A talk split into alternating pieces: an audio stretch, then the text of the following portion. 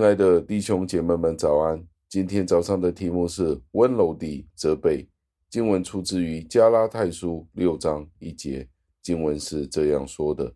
弟兄们，若有人偶然被过犯所胜，你们属灵的人就当用温柔的心把他挽回过来，又当自己小心，恐怕也被引诱。感谢上帝的话语。加尔文是这样子的解释这一段的经文，他说我们必须致力于将那些背离真道的人，要将他们重新带回到正道当中。但是如果我们的内心没有良善和良慈，那有可能当我们一见到这些弟兄姐妹们一犯罪一犯错，我们就可能容忍他们更加的泥足深陷。这是什么意思呢？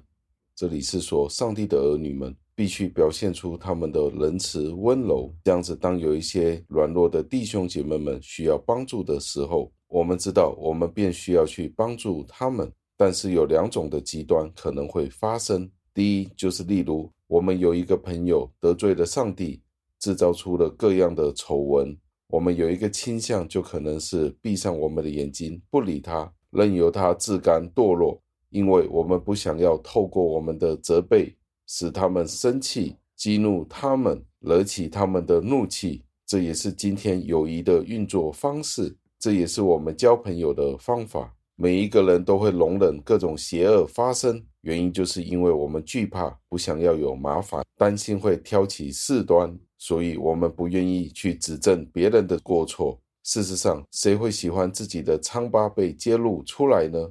因此，如果不是上帝先触摸他们，赐给他们顺从的精神，使得他们可以接受教导，不然的话，人是不会听警告的。在诗篇的第141篇的第5节，大卫是这样说的：任凭一人击打我，这算为仁慈；任凭他责备我，这算为头上的膏油。但是像大卫这样的人，这个世界其实是不多的。人们其实是更希望我们一个字都不要说，不要去反对他们，就让他们这些错误或者过失就由得他们。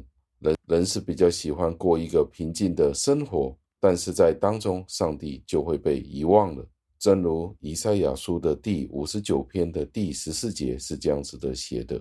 并且公平转而退后，公义站在远处，诚实在街上扑倒，正直也不得进入。第15节：诚实少见，离恶的人反成掠物。那时耶和华看见没有公平，甚不喜悦。当公义和公平没有被讲论的时候，上帝就甚不喜悦。最后，让我们默想，我们最好的朋友是哪一些呢？就是那些用爱和关怀的态度告诉我们自己我们如实的状况，这些就是真正的朋友，真正好的朋友。试问今天我们有没有对我们的朋友们是用这样子的态度呢？如果今天我们忘记了我们是从何处而来的，上帝对我们是有何等大的恩典，我们会懂得用有温柔有爱的态度去责备我们的弟兄姐妹们了。但是如果今天我们记得上帝的恩典，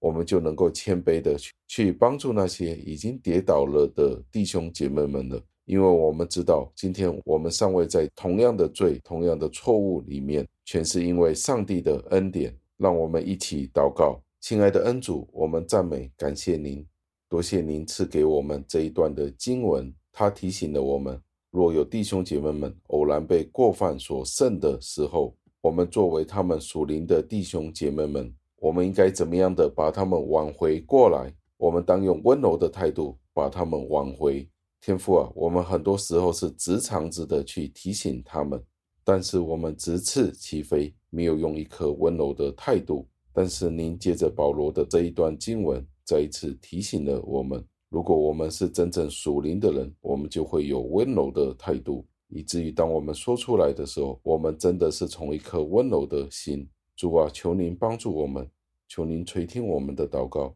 是奉我主耶稣基督得胜的尊名求的，阿们。